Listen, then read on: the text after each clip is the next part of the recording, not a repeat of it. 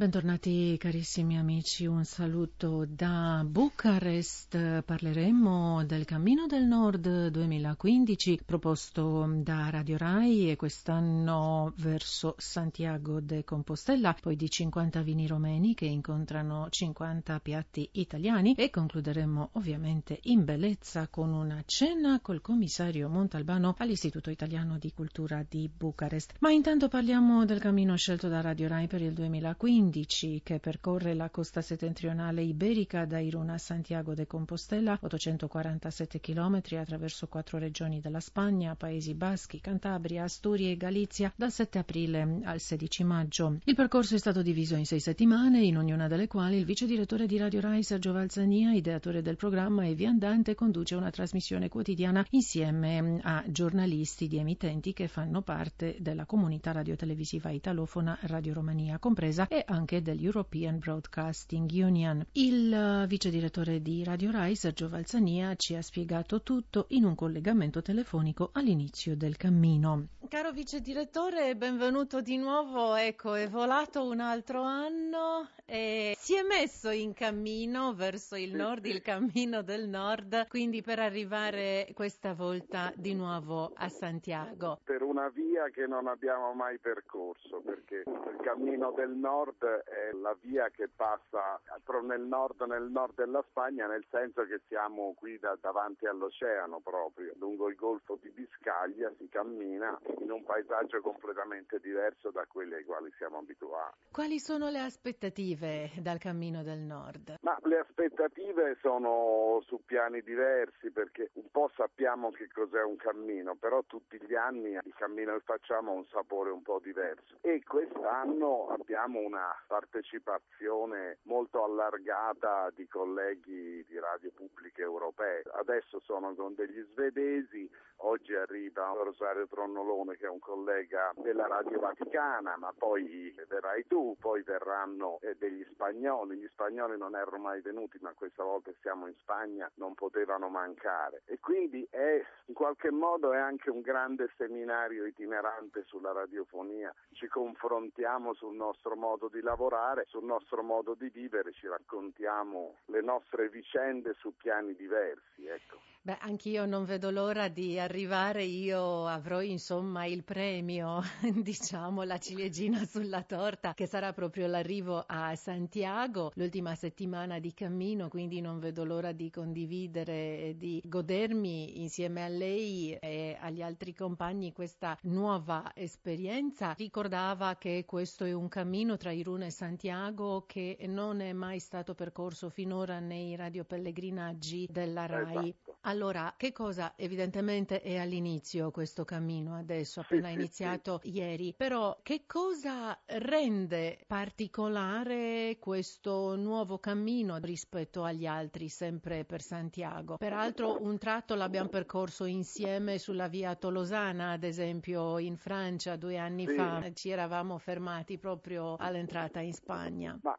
questo cammino ha una particolarità, cioè il cammino di Santiago c'è la via francese che è il percorso classico, è famoso, ma anche il percorso più frequentato perché ci passa un sacco di gente, quindi è vero che si sente molto la presenza dei pellegrini, ma forse la si sente anche un po' troppo, nel senso che le ultime tappe si cammina quasi incolonnati a volte. Invece qui si è in un posto molto accogliente, molto attrezzato per i cammini, il cammino è tracciato benissimo, però si ha anche la possibilità del raccoglimento, di stare un po' da soli.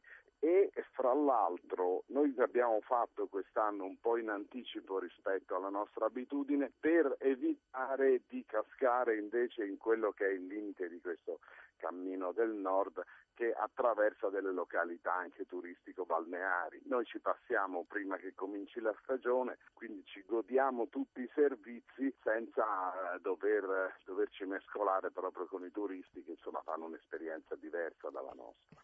Certamente. Va bene, quindi tutto bene, fa bel tempo, a me non resta altro che in questo momento farle i migliori auguri di buon cammino e insomma sicuramente ci aggiorneremo in queste queste settimane ci risentiremo per altri collegamenti e va bene, in attesa del mio arrivo per l'ultima settimana. Del tuo arrivo, tra un mese. Siamo a tua disposizione. Va bene, la ringrazio tanto, arrivederla, buon cammino. Grazie, e a risentirci presto. Grazie. A presto. E adesso parliamo di una selezione di vini che illustrano alla meglio la tradizione romena in questo settore, abbinata alle saporitissime prelibatezze del bel paese. Così 50 vini di Romania incontrano 50 piatti di eccellenza italiani per volontà di Marinela Ardelean, la più gettonata sommelier romena, che ha voluto farli combaciare in un libro presentato anche all'Ambasciata d'Italia a Bucarest. L'autrice in Italia da 15 anni, vive a Treviso, impegnata in numerosi progetti, è consulente brand manager per un'importante casa di spumanti e docente presso l'Italian Chef Academy. Marinela ci ha spiegato che anche con il volume presentato all'Ambasciata d'Italia a Bucarest vuole promuovere l'immagine del paese di origine all'estero. Nasce prima di tutto dal desiderio di far incontrare le mie due famiglie. Io sono italiana, nata in Romania, e volevo contribuire ad uno scambio culturale, sociale ed economico fra i due paesi. Come combaciano vini romeni con le pietanze italiane, perché anche l'Italia ovviamente è uno dei paesi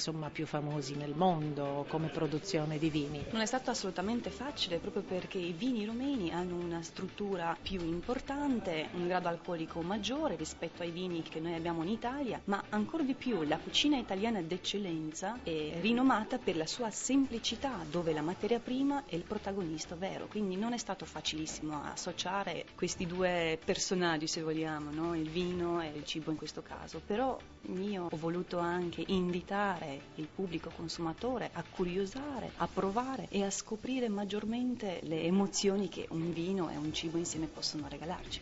Concretamente, dove si sono incontrati i vini romeni con i piatti italiani? Concretamente credo che un po' da sempre si sono incontrati, i gusti. Anche in questo libro? Assolutamente, assolutamente. Ho individuato 18 produttori della Romania e 18 ristoratori in Italia, di cui 12 sono ristoranti stellati, che vuol dire tanto e vuol dire niente, perché alla fine la qualità, l'eccellenza non ha stelle, ha solamente il cliente che ritorna per l'emozione che un piatto può regalare. Ci faccia alcuni esempi, di vini, che tipi di vini vanno accompagnati a che piatti italiani? Ho individuato dei piatti tradizionali della cucina italiana e ho cercato di associarli ai vini soprattutto fatti con i vitigni autoctoni della Romania, perché volevo far conoscere la territorialità e stimolare l'avvicinamento alla Romania attraverso i nostri vini. Quindi il carbonara, un vino bianco fatto in di al mare con un Riesling e il Sauvignon, piuttosto che la fetteasca regale, la zona di Cotnari associata a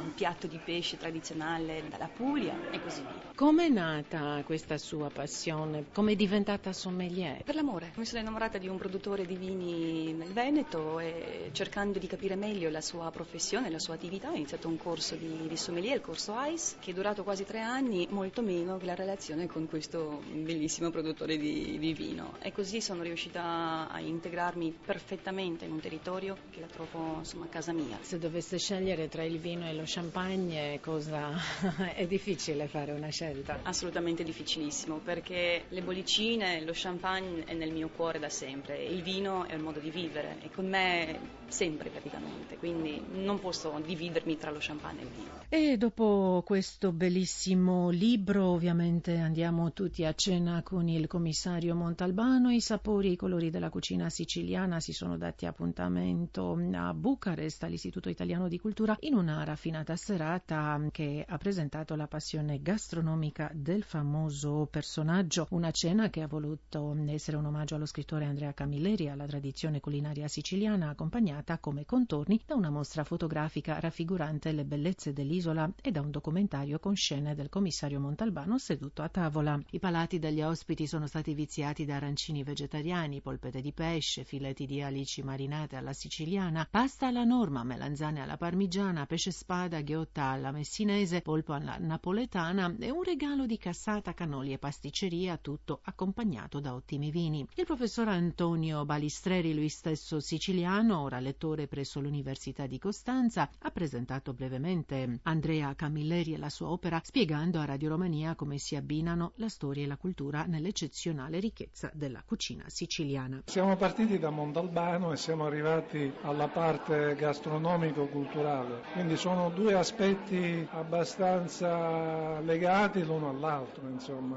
La caratteristica che li accomuna è anche questa, che Montalbano è un personaggio che ha saputo affermarsi anche fuori dalla Sicilia, cioè è un personaggio che è stato capito al di fuori della Sicilia, al di fuori anche dell'Italia, perché ha questi caratteri di universalità, diciamo così. Ecco, la cucina siciliana assomiglia un po' a questo personaggio, è fortemente radicata nelle tradizioni, ma è anche capace di imporsi al di là di una dimensione meramente regionale, cioè anch'essa caratterizzata da una certa universalità, da una capacità di essere apprezzata, insomma, anche al di fuori della Sicilia. Diceva nella sua presentazione che ad Andrea Camilleri è stato spesso chiesto, no, di pubblicare anche un libro con le ricette tratte. Allora, è fattibile secondo lei questa cosa? Magari se Andrea Camilleri non ce l'ha fatta? No, lui spiega che non è fattibile perché lui non è un cuoco e secondo lui solo i cuochi sono adatti a scrivere le ricette di cucina, perché la ricetta non è semplicemente un mero elenco di dosi e ingredienti, ha invece dietro di sé esperienza, sperimentazione, insomma è una cosa viva, quindi uno che non è un cuoco è inutile che si metta a fare delle ricette siciliane. Il fatto che noi troviamo delle ricette culinarie nei libri di Camilleri si spiega con la sua particolare biografia, cioè lui aveva una famiglia dove c'era la nonna Elvira che era la generalessa della cucina e era praticamente il nome tutelato della casa per quanto riguardava la cucina, appunto i piatti, le ricette eccetera. E quindi praticamente le ricette di Montalbano non sono altro che un ritorno dell'autore alla sua infanzia, a quel mondo ormai mitico, ormai passato, in cui la nonna preparava per tutti delle ricette particolarmente elaborate come gli arancini. La preparazione degli arancini, racconta Camilleri, richiedeva 2 intere giornate, quindi erano cose impegnative, faceva parte della cultura di casa, insomma. Ottima atmosfera tra gli amici, ha definito la serata l'ambasciatore svizzero a Bucarest Jean Hubert Lebet. Come ha trovato questa serata? Lei che ci ha confessato di essere metà siciliano. Assolutamente, mi sento veramente a casa, è una sera assolutamente stupenda,